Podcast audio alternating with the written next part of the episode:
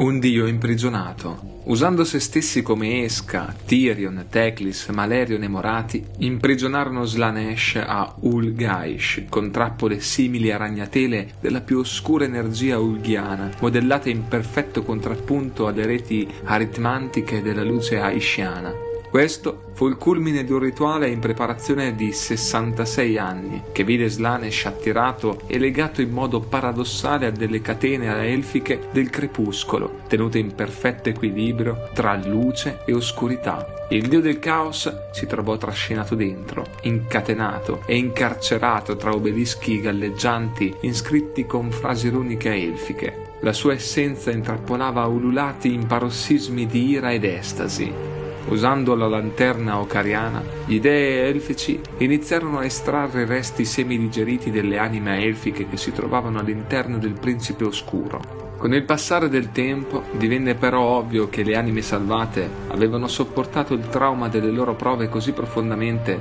che non sarebbero mai riuscite a essere guariti davvero. In quanto tale, la vittoria di Slanesh sugli Elfi sarebbe sopravvissuta in loro per sempre, Tyrion e Teclis diventarono ossessionati dal salvare i loro simili e iniziarono a prendere le distanze dal Pantheon dell'ordine.